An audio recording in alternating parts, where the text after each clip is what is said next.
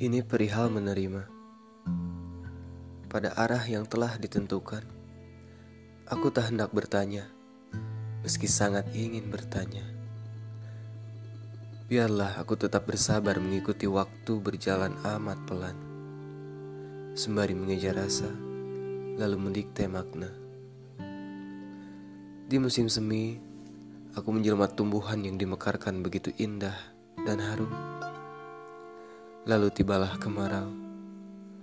Aku menjelma hujan di bulan Juni, menumbuhkan lapang serta tabah. Aku jatuh hati, sedang kamu menjaga hati. Aku hancur, lalu lebur. Sedang kamu patah, namun terpahat. Sungguh, Jikalaupun semesta tak merestuiku untuk memilikimu, tapi ia tetap mengizinkanku untuk mencintaimu. Jika aku menunggu dan berdoa, bisakah aku bertemu orang yang kurindukan? Atau jika aku berharap dan berdoa, akankah aku mendapat yang diinginkan?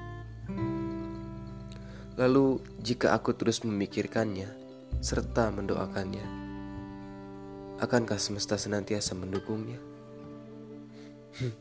Entahlah. Namun, jika kamu berhenti menunggu, maka duka akan membunuhmu. Itulah sebab aku menunggu. Kemudian, jika kamu berhenti berharap, maka gelap akan melahapmu. Itulah alasanku berharap.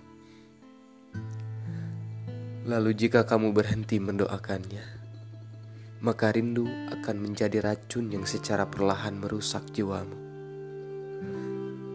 Maka aku akan tetap mendoakannya. Karena aku akan tetap memikirkanmu, aku akan bersyukur sudah terlahir ke dunia ini karena aku akan tetap mendoakanmu. Aku akan bersyukur orang yang kucintai masih bernafas. Dan karena kamu masih di hatiku, maka aku bisa menikmati kebahagiaan yang dicurahkan kepadamu. Lalu, jika kamu dihapuskan dari pikiranku,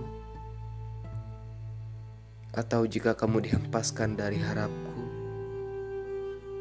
atau mungkin jika kamu dihilangkan dari rinduku, bagaimana?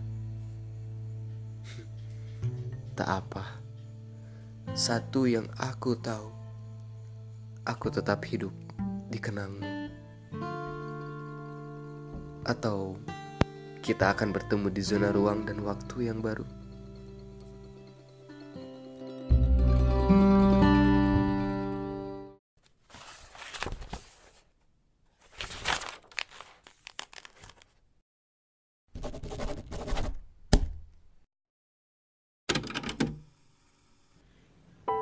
Nantikan episode podcast Cakrawala Rindu lainnya di hari-hari di mana rindu mulai berseru.